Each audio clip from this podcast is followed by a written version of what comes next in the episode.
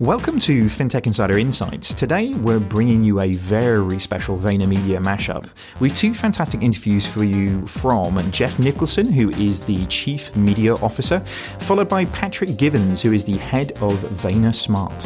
Kicking off our interview with Jeff, let's hear from him now. Welcome to FinTech Insider Interviews. I'm David Brear, and today I'm sitting here with Jeff Nicholson. So, Jeff, how's it going? Lovely to meet you. Thanks for swinging by. I think you literally landed like five, six hours ago to, to London. Is that right? That, that is right. Thank you for having me. No worries. And you are the Chief Media Officer of VaynerMedia. Uh, as of today, still yes. well, let's see how the interview goes, and uh, if that uh, if it's bad and it gets back, then that's not a good thing. Then I'll let you know if Gary texts me Fingers crossed yeah. for you. Um, so tell us a little bit more about your role. It would be wonderful to, I think, we'll start with a bit of your background. How did you get into this? It must be a pretty difficult job as well. Is Gary a nice boss? Is like, how does that go? He is a great boss. Um, I think it's definitely a challenge. I'd say, you know, first and foremost, I've been in the space for over 10 years um, and really kind of fell into it. So I was in the finance space, um, always pretty good at math and fell into looking for a funner job. I was in private wealth, didn't really enjoy the space, um, wasn't receiving kind of training and investment from senior leadership, uh, and fell into running ads on Google at a small startup, um, which is now a huge company called iProspect. And I think I was employee number 80 in their original Watertown office and taught myself how to run ads on brands like Brooks Brothers and others. Um, and fell in love within two weeks. And the concept of architecting both the copy and analyzing the data and understanding customer segmentation uh, and having that level of control as a very young individual uh, was extremely exciting and, and, created an early passion for me. Uh, and predominantly have been uh, in the space since. So learned all kind of the tricks of the trade in buying. Um, have bought almost uh, every media channel uh, in the space, and then moved to executive positions running senior leadership at Social Code, so I ran the advertising group there. Obviously, um, have grown the VaynerMedia division quite a bit. Um, previous to that, worked at a startup called Lead Karma that sold to a public company, Bankrate. Great, loads of experience in this background. Then, so what, what brings you to to London? Came to visit the team um, first and foremost. Wanted to start off the year fresh. Uh, have over 15 employees uh, in the London office, and then wanted to visit some of our top clients and platforms. Excellent. Well, uh, like the the weather's probably not treating you very well. It's like a pretty crappy. Well, I guess a consistent. Well, no, it's a huge London. improvement. Huge improvement really? because New York is super cold right now. Right. Okay. So I was, you've traded up to like yeah. like drizzle and smog from yeah, from I mean, just I, cold. I went up about 35 degrees, so that was a big win for me. I'll take the rain. Fine. Well, it's it's nice. Suddenly, somebody thinks London weather is good. That's uh, that that's great. But uh, so maybe a little bit more on on what you do at Vayner then. So what what is it that the the chief media officer actually does? You know, what is it that you deliver to clients? Yeah, I, I think first and foremost I'm responsible for the output of the media division and services. Classically, we put those in kind of four buckets. It would be planning, execution, analytics, and then ad tech. So that's kind of my purview at the company. And then from a day to day perspective, I do anything from recruiting to senior clients to dealing with Google and Facebook and, and our partnership there, or spending time vetting vendors that we want to partner with. And really, uh, lastly, most importantly, investing time in the team to make sure that we're, we're developing people's careers and, and skill sets. And how are you finding, I guess, because you've got some pretty big clients sort of globally, how are you finding working with sort of more older traditional organizations? Because I guess people have come to digital. They weren't sort of born in the digital space. So, how is the adoption of sort of digital practices and processes in just purely a, an analytical loop to actually look at what was happening is, is somewhat a bit of a mystery sometimes? Yeah, it? no, I think it's a great point. I use quite often that Vayner was born in the digital era as opposed to a lot of the companies are, you know, to your point, kind of growing into it or maturing into it. So, I think it's a challenge for people because one, it's a challenge and change in process. Two, it's something that a lot of people have to educate themselves on. Classically, if you were in the the advertising space or a buyer, your space or your need for education has doubled because you know all of the new channels have come up and they're more complex, they're difficult to understand. You have to invest in that time to make sure that you can continue to foster the right success for your business. Um, so process changes, education changes, and then fundamental beliefs, right? I think is the hardest thing, right? People look at what's worked in the past almost as like a religion. I love when everyone says, "Oh, I, I got to buy 100 GRPs and that's going to deliver something." That formula does not exist. There is no holy grail for every brand, and so I think that you have to find what works each individual brand or company. Um, and I think that's a difficult road for a lot of companies who are very established and you know have partnerships that were predicated on old models. I guess the the beauty of the types of things that you you know you get people to invest in is you see the real material. You know, the the analytical background of this is is like you know yes and no, right? You see the return or you don't see the return. Yeah, I think it's easier for certain clients, right? I think if you're a you know a retail client where you sell ninety percent of your stuff online and you have straight return on ad spend numbers that you can go off of, it's it's more black and white math.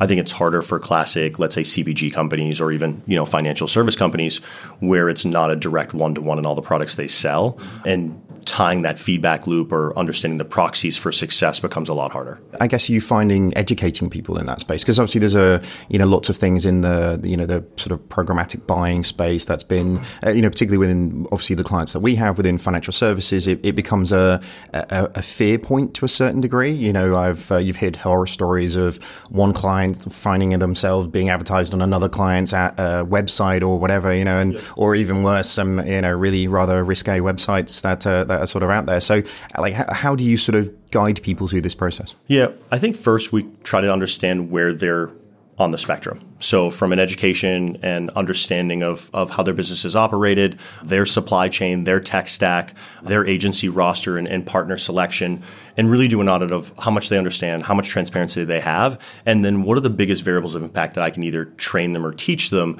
that will have material impact on their bottom line. And so I usually start there because I can't teach people the right thing until I know what they do or don't know.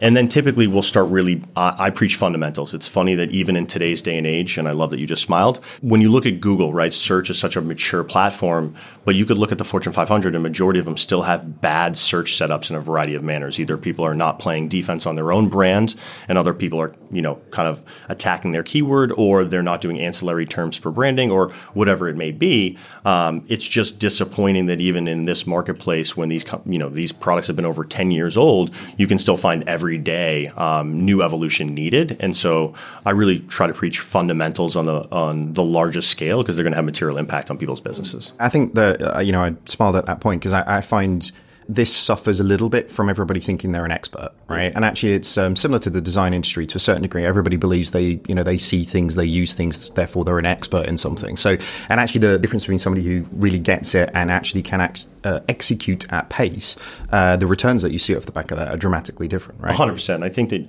typically you can you can identify the difference in in reading headlines versus understanding the depth of a topic pretty quickly if you know the questions to ask. Uh, viewability is my favorite. Everyone loves to throw benchmarks for viewability, but never even mentions what vendor they're using because there's a large delta between the two, three largest viewability partners in the world. So if you're identifying a benchmark, for example, well, that's got to be comma vendor. Yeah right? And I think that adopting benchmarks from two years ago for programmatic purposes may not be applicable to some of the other channels. Um, I think those are the nuances where people I think, lose the value and try to pretend to be specialists as opposed to really tangibly going in and, and understanding the difference in, in, the nuance of, of those metrics or those platforms. So I guess media more generally then. So me, media, we're, we're seeing quite a lot of shifting, aren't we? Where, eh, like, is this just the new sort of normal for marketing? You know, like we're, we're seeing a move away from lots of big, you know, brand awareness campaigns and, and much more about doing something and marketing it. The authenticity that you sort of feel from people who are doing this a lot better. Yep. You know, there seems to be a lot more of a connection with their customers than actually the ones that are, you know, just dropping 100 million on TV campaigns. Well, uh, like, how, how do you see that changing? And actually, does that affect the, I guess, the channels that people are using? But also, it kind of makes it less fakeable to me. You know, I, this feels like you have to really earn it. Yeah, I think it's all of the above. So I think that there will be a shift away from just branding awareness campaigns, right? Because there's more than one channel available for mass reach in today's marketplace. So first and foremost, I think that that will be a change, although that won't go away. I still, you know, just people label Vayner as social or digital. I believe in every marketing channel has its place. You have to understand the value to your business. Yeah. I don't really care whether we spend money on TV, radio, or Facebook or Google. I care what works. Yeah right? So I think if you start in that approach, then you're fine. I think the second piece is going to be the shift of balance between understanding that, yes, creative is the variable and people still want an emotional response, and authenticity sells even more in today's market than ever. Um, but then there's also going to be a balance of customer segmentation and personalization. People expect brands to have a higher level of service in all of the experiences they have with that brand. I kind of call it brand totality, right? So if you're going to go on the, the app, well, you expect them to know who you are. And in financial services, I not only expect them to know who are, I expect very curated service because I gave you all my money. Yeah. And Seems like a fair trade, doesn't it? It Yeah, does, all my right? money for a good service. Yeah, That's- and when you sell me a credit card, should you send me snail mail and abuse my inbox at my home, or should you send me a customized message in my app based on my spending behavior and what would maximize my value? I don't think brands are at that level yet. I think they want to be there. So I think that that will always be an expectation, and that complexity becomes a lot harder and needs new skills and new processes and new creative. But I don't think that completely replaces the also need for great branding awareness campaigns that are, you know, people use the term hero video. I still think that exists as well. I just think you need a, a combination of both to have the optimal output for a brand's relationship with consumers. in a an amazing way. It's blurring of the lines of all of the all of the above, isn't it? Actually, I, we talk a lot about the the move away from products to services, and actually, you know, the experience that you've just talked about is like a push notification is a, it's a it is marketing, but it's a, it's service marketing, and I, and I kind of find that that move reinforces the relationship that actually people have, and it, it feels like a completely different way of creating that community. Yeah, I mean, if you you think about text message, right? I don't think that's really moved to a level of brand to consumer yet. I think it's starting. Most of the previous messages have been abuse. They're more like ten year old spam emails, right? That you probably received from me back in the day. So apologize. But when you start to get a brand who can actually have an automated bot type engagement, either on a Facebook Messenger or on just on on chat from your phone. Well, that engagement and behavior in association with that brand completely changes. So all of a sudden you alert me something and it's a proactive appreciation. Well, I'm going to have a better experience with that. And that's now the expectation I want from my brand, even if I was to switch. So all of a sudden, if I switch, let's say, to another bank and they don't do that, I'm going to go back because that becomes the variable of like, these are the new qualifications. I think that's just starting. I think people really expect a new level of service. And I think part of that's going to be those customizations. But the ability for someone to approve the message on text message and feel that connection is a whole nother level of respect for that brand. I mean, how many brands do you text right now? Very, very few. That's right. and not in a good way ever. And the few that you do are typically the ones that you have a great relationship with. For example, mine's Delta. I love Delta. I'm, I fly all over the world. I use them consistently, but I have service from Delta where if they send me a text, I appreciate it. It's usually a gate change or it's a flight change. It's a proactive notification to improve my service and performance. Now they might start flagging, where is the Delta lounge? Those things are not spam. They're not negative in any way, but it would be negative if they were speaking to the wrong person or they messed up my message. So it's the balance of complexity of yes, it's worth it, but it's very hard to deliver. we found actually, uh, and it builds up brand equity, doesn't it? You know, the the positivity of if anything ever does go wrong, then actually the you're starting from a much more positive place. You know, we've we've seen this with a lot of the challenger banks in the UK. Actually, they've had some outages, but they've got such a positive uh, equation with their customer base that actually people are so much more forgiving if actually you've uh, you've built up that trust with people. But um, it's really interesting though. You, you know, you talk about different distribution points, and like you say, whether it's social or whether it's more traditional media or whether it's uh, you know physical media. Like, h- how do you work with people to sort of figure out which lever is going to work for them, and you know which ones, uh, I guess, you rising the most? Yeah, I think first I would start client, right? So if you think about a client, if I'm going to start with a large scale bank, um, they probably have a pre described distribution channel and pattern that they're already following versus a new challenger brand may have nothing. So I think that will dictate where I would start. And then the second thing is, let's say in the new challenger brand, they have certain dollar restrictions or requirements that will preclude them from doing a large Super Bowl commercial right? So those things are, are the variables first. Outside of that, I would say that the biggest rising tide obviously is digital. Everyone knows that. I think the bigger focus for me is the application of what digital truly is and then eliminating the waste. Everyone's talking about transparency and brand safety and supply chain, but I don't think they're actually doing anything about it at a tactical level because most of the controls for those things already exist, right? For example, YouTube.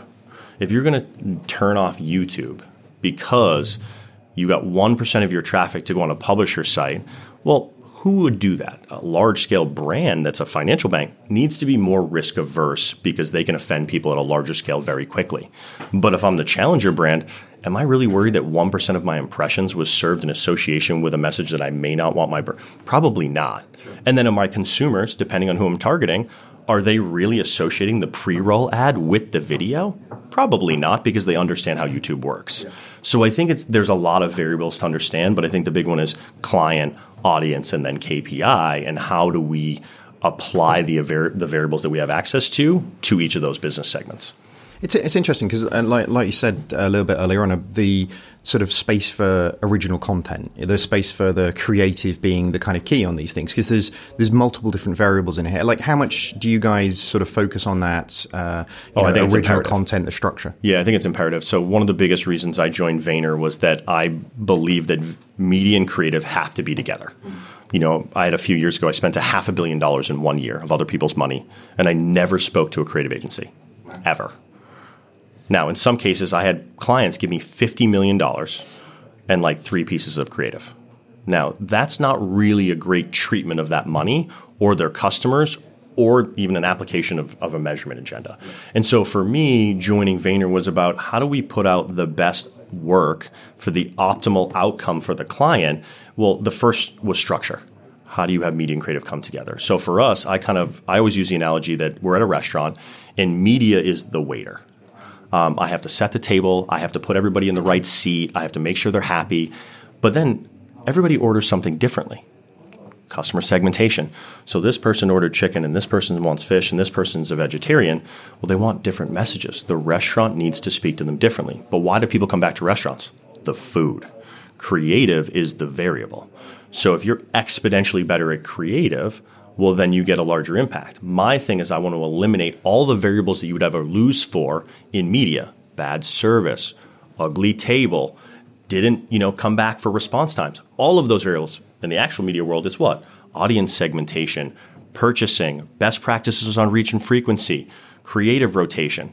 Now, if I've eliminated all the weaknesses that I could have there, then what stands out? The creative variable. And that's where brands shine because that's where they establish a consumer relationship and an emotional connection that will transcend anything else. Because if you're not a commodity product, or even if you are, that's why people pay double agree. And that's, that's um, absolutely spot on. If those things are a problem for you, don't go out for dinner in London. I'm just going to say as well, because uh, you, are going to be disappointed pretty quickly. So, so who's doing this well? Because like, there's a, you know, you can look at different slices of this out there. There's people doing great things in social. There's people doing mm-hmm. great things in uh, more sort of traditional media. You know, we've got people kind of turning up to see uh, TV ads being released from things like John Lewis over here. Like, who who do you think's really got everything together now? And uh, no one.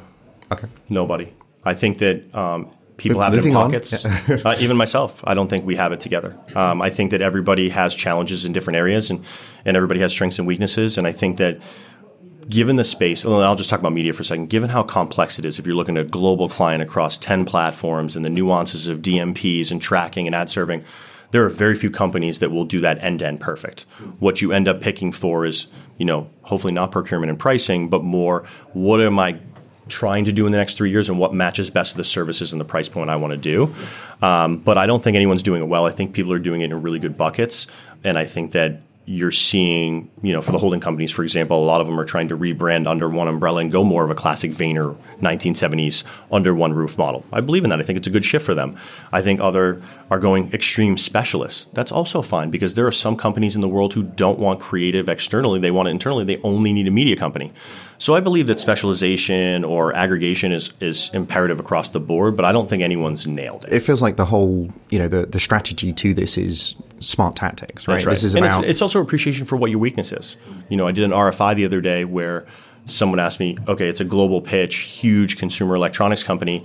And the first thing I said is, I will only service half your business because they were very specifically set up in APAC and other. And I said, although I could do some things in this market for you, I'm the, I'm not the best partner. I think being truthful and realistic about what you can service and deliver at an A plus level is more imperative than trying to get the win. And, and how have you found this? Because we've had very similar conversations with the procurement people, and they're not used to this type of conversation, right? They you know, are it's not. Quite a, it's quite a. He was pretty shocked. Yeah, like you know, I'm sorry, but we might not be the right people if this is the thing. You know, it's quite an interesting type yeah. of dialogue to have. it's them. a it's a weird sales pitch in, in, a way. I will say, like I think people appreciate the candidness. I think Gary and I um, try to almost be a little shocking in that regard, but also just to show how truthful we are in, in our mission. I mean, I'll offer flat commission pricing across every media channel just so people know that I won't allocate inefficiently anything outside of performance. Yeah. Now, is that beneficial to me in the long run from a margin grab? Absolutely not. But does it establish a better relationship with my client and probably create longevity and trust early on? Yes. I'll trade those every day. So one, one of the things that caught my eye in, in terms of the things that uh, you guys do is the 4D workshops that you've got coming through. Can you tell me a little bit more about it? Because sure. it feels like a um, an interesting sort of model in terms of you know things that have been working really well for you that actually now feel like it's a kind of a, a, cultural speed up for everybody else. Yeah, I'd say it's it's a combination of two really distinct things. One, um, Gary's brand. Obviously, Gary has a large following that skews all the way from the Fortune 100 to startup and everywhere in between. And then I say it's the company's passion for education coming together. So, what we wanted to do is bring the value that we've created in the building um, by building our services and, and being, you know, kind of consistently focused on learning and education, and pair that with the people who want access to the, that exclusive information through Gary's network and brand. Um, so, we've invited a lot of different types of businesses, startups. Um, we have larger scale companies, everybody in between, to come in for a one day conference or, or seminar or whatever you'd like to label it, uh, and learn from the different departments in Vayner and maximize an educational opportunity that would be customized to their business and hopefully let them avoid some landmines, uh, hopefully let them be educated so they can make better decisions in their business the next day, uh, and then hopefully form some type of relationship with Vayner. And that might be as simple as I've had a few of them send me their media allocations and ask me where they're wrong. And I've had others that said, Could you please evaluate my tech stack as I think I'm getting ripped off? And we'll do those things as extra for free because, again, the whole premise is education um, and empowering people to, to have more successful businesses. Sounds good. It's uh, and, and I guess this is the type of thing that you'll be uh, coming over to London a little bit more frequently for as well. Yeah. So um, we pretty much have all our executives do um, a lot of the classes, and then some of our rising talent as well. So we use it as a training ground for our internal team as well. And then I personally teach a lot of the classes just because I'm very passionate about education and small medium businesses. So I'll be coming over to London for the first uh, annual 4Ds to do them myself. Awesome. Going back a little bit back to financial services, what is it you think, given that most of the organizations, I guess, in this space, and I know you, you do some pretty uh, large scale work with some of the, the US banks, what is it the banks can do better in this place? I, I, guess for, for our audiences, this is the thing that they're going to be tell us what to do. How do we fix this? You know? Yeah. I'd say the first one is is understand internally who you are and how you need to shift. Um, it's not a function of I need to understand what programmatic advertising is or you know the nuances of the DMP that I purchase. I think the larger scale leadership teams at, at traditional banks and financial service institutions need to identify that first and foremost they need to change in order to service their clients of the future. Um, and so an easy example, I had a large scale bank where I looked at them. I said, Are you looking at the retention or upsell of your products and services or even customer satisfaction associated with your app usage. Because if you classically ask anyone in their business under 30 years old, or their, their customers, excuse me, 90% of the engagements are app only. You know, I mean, my team is very young. I skew probably, average age is probably 24 of the 225 people. I've asked the question Have any of you walked into a bank? There's a large majority who have never physically walked into a brick and mortar bank. So, classically, if an, an institution is judging their customer service and engagement and their brand experience in just brick and mortar, well, they're going to be in trouble. But if they're also not understanding that not only that's going to be a smaller portion, but mobile is going to be the significant factor of their staying power, well, then you need to shift your research and your insights and your availability to what is important to your future protection of your business. Um, so it's really internal focus and understanding what does your corporate structure need to be to survive in the future. Not necessarily I need to be extremely educated in viewability metrics uh, as the first step. And, and I think that's that's why all of this for me just comes back to it isn't about the channel you're using it isn't about a technology it's it's the the cultural shift within really really large organizations just to stay relevant right? that's right? and then you know to our earlier conversation around procurement then you have to pick partners that are aligned with your roadmap and vision over the next three to five years. Because shifting companies every year isn't going to help you because continuity is key in some regards. Having checks and balances in your organization to make sure that that partner stays committed to your goals and benefit is imperative. Um, and then having a fundamental kind of strategy around how you're going to get there, um, I think, is the biggest need outside of them addressing their internal structures. Cool. So, a few questions we sort of love to uh, ask everybody just to get a bit of a like, these are things I struggle with, quite frankly. So, like, uh, number one productivity tip how do you stay on top of everything? Uh, wow, that one's a really tough one. My biggest productivity tip would be um, I'm going to steal one from Gary because I, I will say I'll give him credit, and I hate to do that, especially in public, but is create extra hours. So I'm obsessed with 11 o'clock to 2 a.m. I work all the time because no one bothers me. I can do all my own to do lists and then I make my list for the morning. So I would say create new time for yourself that's focused and dedicated to your maximize like your goals personally is the one I've used that's had the most impact on my life. Sounds good. Um, and what's the best career advice you've been given? I'm sure you've uh, had a had a lot, but um, what's the one that stands out? Um, it was definitely my father. I think he, he gave me the biggest advice ever was find people that you want to spend time with every day because you spend more time with the people at work than you do with your family. And as a big family guy who wants to spend time with my kids and my wife, I think that it it's a really unique thing to understand, and I think it's why I have a lot of employees who have been with me four, five, and six years, um, because you find great joy in each other, and I think you can you can continue to embrace that and, and grow together. Yeah, it's amazing how much hiring for culture is such a critical thing for scaling a team.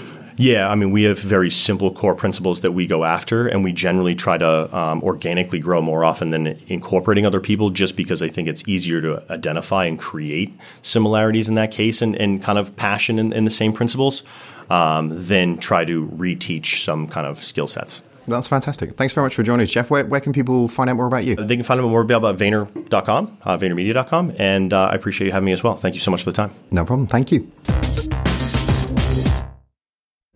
We wanted to let you know that if you love this show, how about seeing it live? We're going to be at Money 2020 Europe in Amsterdam this June, and we're bringing FinTech Insider live with us.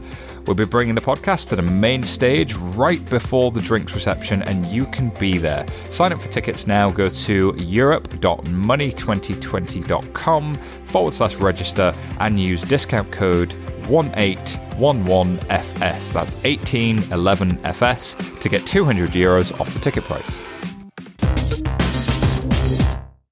Great to hear from Jeff and everything that they're working on with the Vayner Media machine.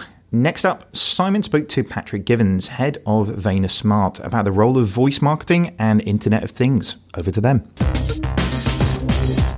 Welcome to FinTech Insider. I'm Simon Taylor from 11FS, and today I'm delighted to be joined by Patrick Givens, Head of IoT and Marketing Innovation at VaynerMedia. Patrick, thank you for being with us. Thanks for having me. Uh, really excited to have you with us on FinTech Insider. Could you tell us a little bit about you? Who are you, and what's your role at VaynerMedia? Absolutely, yeah. So I actually joined VaynerMedia two years ago after a background of about a decade in creative services, advertising agencies mostly working in the client service and strategy departments and a bit on the innovation side. But when I came over two years ago to Vayner, it was to start this new group called Vayner Smart, which is how we take the proposition of VaynerMedia, which is finding consumer attention where it's underpriced and actionable. We can do something with this. Hmm. And looking at what that means after social marketing and after even what we probably think of today as digital marketing, stretching that out. What are the new touch points that are going to emerge as the Internet of Things develops? And very pertinent to today, as the voice platforms start to launch. Well, that's the platform of the future, as many people have been saying. Right. Uh, this voice platform, everything from your kind of uh, Google Home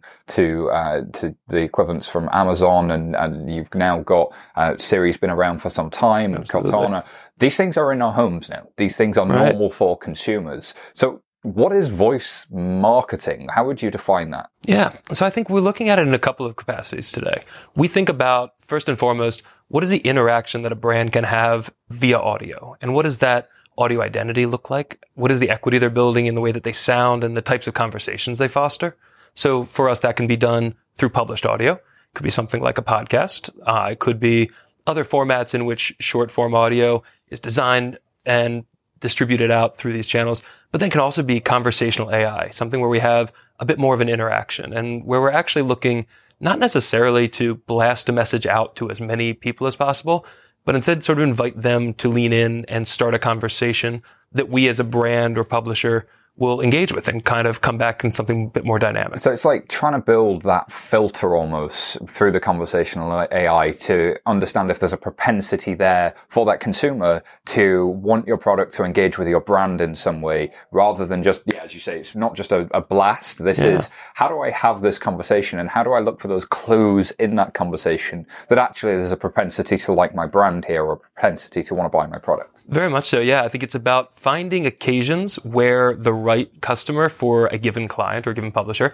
is actually interested in engaging in a little more of a conversation where there's some utility to be provided. So as we bring that into kind of financial services, in the old world of financial services, we had the uh, the interactive voice recorder, the IVR, Absolutely. and, if, and this is where you've been on the telephone and it's press one to hit yourself, press two to hit the phone, press three to Yep. speak to an operator type thing. Just shout operator from then on. Uh, yeah, just shout at the shout at the phone. How's that evolving? Because I, I hear a lot of people in financial services talking about, okay, so what's this voice thing and what do we do? And shall we just build a chatbot or shall we build a conversational AI? Right. How do you think about starting down this journey? Yeah. So I think there's a number of directions that you can take an experience in voice, some of which might be more educational. Maybe it's about market insights that are being distributed and giving folks the opportunity to tap in on at their prerogative, at their timing to insights relevant to their own portfolio or their own areas of interest. Or maybe it's very utility driven. Maybe it's simply checking account balances, checking your own spending patterns, getting ready access to that information where you are and in a way that is as easy as possible to surface what's relevant. And how do you think about the emotional response of that consumer to their money through voice, right? Because money is a very sensitive subject. Right. Like, I, I don't mind saying good morning to, to my uh, Right. kind of speaker device in, in my home and it telling me the weather. Do I mind it reading out my bank account balance? Yeah, maybe. So Yeah. there's, there's a lot to think through there. Yeah, there's quite a lot on the design side. I think there's a couple components there too, right? There's the intimacy and impact of voice and of audio, of having a real conversation about something rather than navigating a screen on your phone where you can drag down your menus and jump about. In this case, you're really, you're asking questions, you're getting answers. And so there is an emotional component to that. We have physiological reaction to perceiving information through audio that is different than the way we navigate visually and the way we react. Uh, money and finances certainly having a deep emotional tie as well. So there's that component of it. And then there's the logistics, just as you're describing. I don't necessarily want my private data blasted out from a speaker. And so where are the right moments to design for? And how do you ensure that you, you know, surface the right information as, as relevantly as possible without walking into some of those potentially awkward occasions? So we read recently that you guys became uh, JP Morgan Chase's agency of choice for their voice marketing. Can you tell us a bit about that partnership? Because obviously there's some learnings you've gone through there in terms of people's relationships with how they view a financial services brand. Yeah, so this is a partnership we're extremely excited about at VaynerMedia. It's something where, to our knowledge, it's the first of its kind relationship uh, in the space for the voice marketing and voice product development. So what gets so exciting here is that we're moving in a relationship with JP Morgan Chase from something more executional, from where we might have a specific product in mind, start there and just dig right into design a little further upstream. And so we're working with them across their many business units. And these guys do a bit of everything in the financial space to understand what those different types of customers are, business case by business case. And then based on that, try and identify what are the right uses for these new channels. Because you've kind of got the really interesting um, paradigm, as you mentioned a few answers ago, where Yeah. there isn't a visual interaction. So designing without the visuals, Absolutely. Well, it's a different skill set. And so now you're talking about thinking about well, and also it's not only that. I've got the added complexity of, well, a global bank like JP Morgan Chase has a lot of products for a lot of different customer bases. And then the third dynamic, which is actually these, these devices in people's houses and this conversational AI can gather information before I'm pushing marketing at people. So how am I listening before I'm speaking? Right. So what does that process of engagement look like as you start one of these projects? What are the first few things you think about and what does your process start to look like? Yeah, so uh, we will start. So in this case, let's use the JP Morgan Chase example. Take a given business unit and really dig into what their process of uh, reaching out to a consumer, potential customer, uh, bringing them in. What are the moments of tension in that experience? So, for instance, uh, a customer who might be considering a home loan, home lending loan, something of that nature. This is uh, it can be a terribly, terribly challenging conversation to start. Uh, Hey, when- would you like a loan? Absolutely.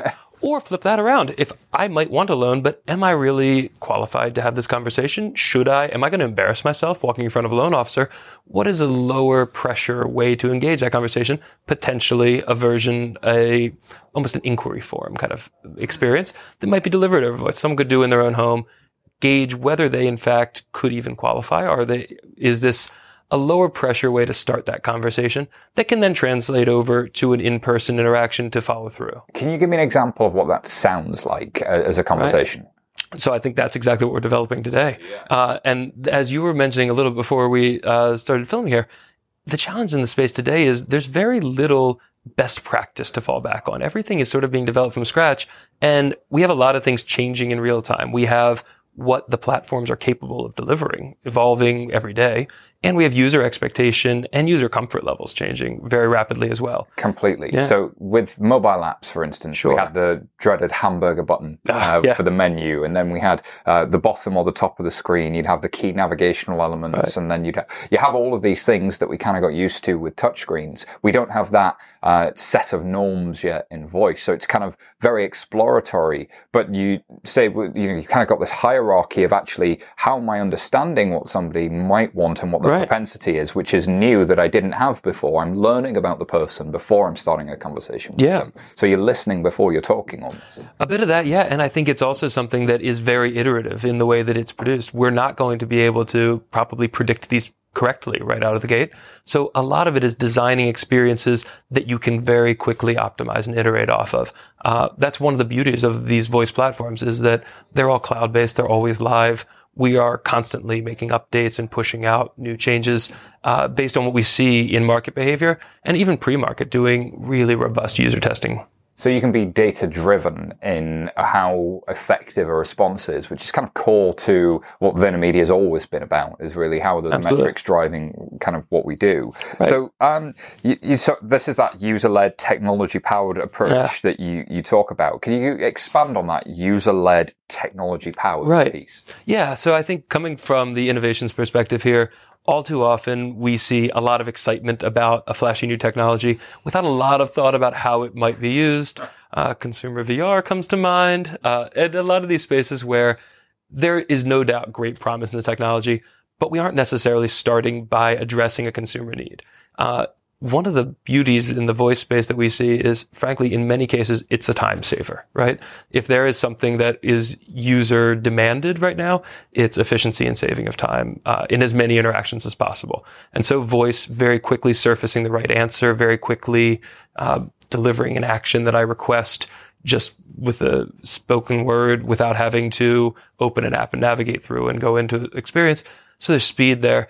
And then there can also be an element of comfort and of delight in the way that these are delivered. I think that's the step we're at in the space right now. that comfort and delight I really like. There's yeah. um there's a guy who works for a bank called Barclays, uh, Paul Titterton, who said, "What is the competitive advantage of a human versus a machine?" And a human is there to do that. Hey, you've done it right. right. Don't worry, it's okay. And a machine kind of just hits you with the data. I think we're actually blurring those lines of comfort now a little bit yeah. with with what the machines can do. Because I imagine you think about what somebody's problem or challenge is day to day. It's like is has that um, utility bill been paid, or do I have enough right. money to get to to my next payday? And these are my worries and my anxieties, and or like I'm going to get close to being in my overdraft and I'm running low on right. money. So something that kind of proactively says, "Hey, you're close to your overdraft. Would you like to sweep some money from savings?"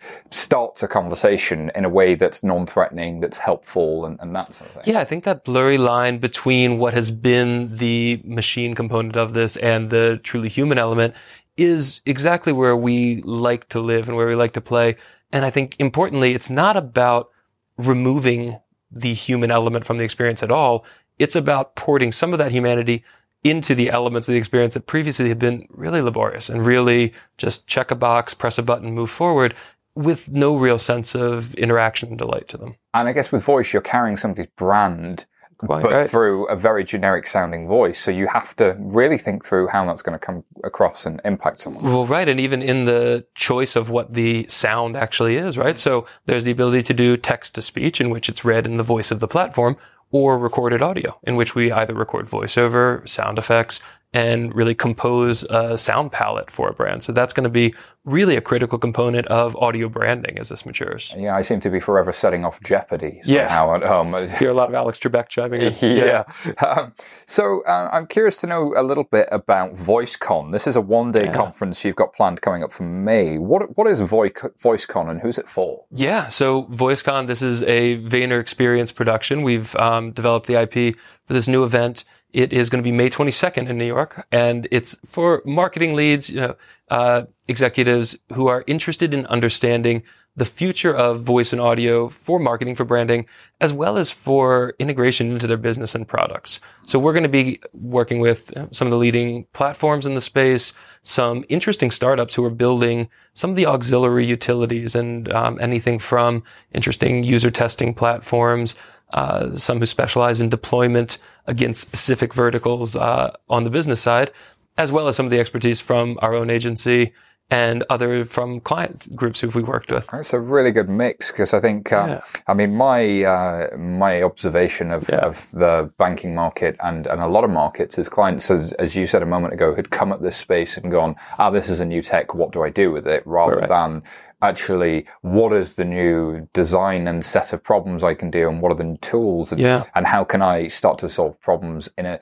in a really unique way? Because and, and how do I use that? As you say I think you guys called it what was the process? The user led technology powered. Right. Like I really like that phrase. Um, so it's interesting. So what's next for you and for Vayner Smart? Yeah so we are you know full ahead I think we're extremely excited uh, with the JP Morgan Chase relationship and then other clients who are interested in engaging in this more upstream strategy uh, to inform a real discovery phase that gets us to what those more innovative voice products can be.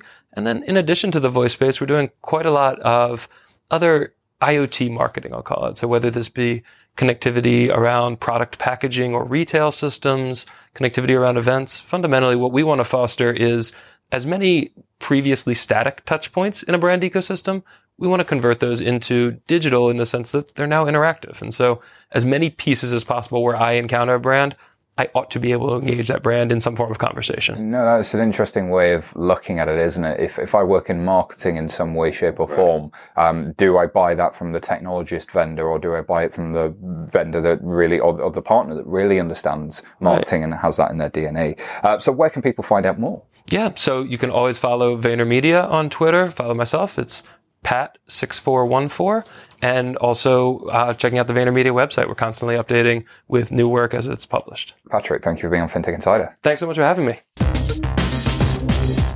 And that wraps up a very special Insight show. Thanks to Jeff and Patrick and the whole Vayner team, and thank you guys for listening.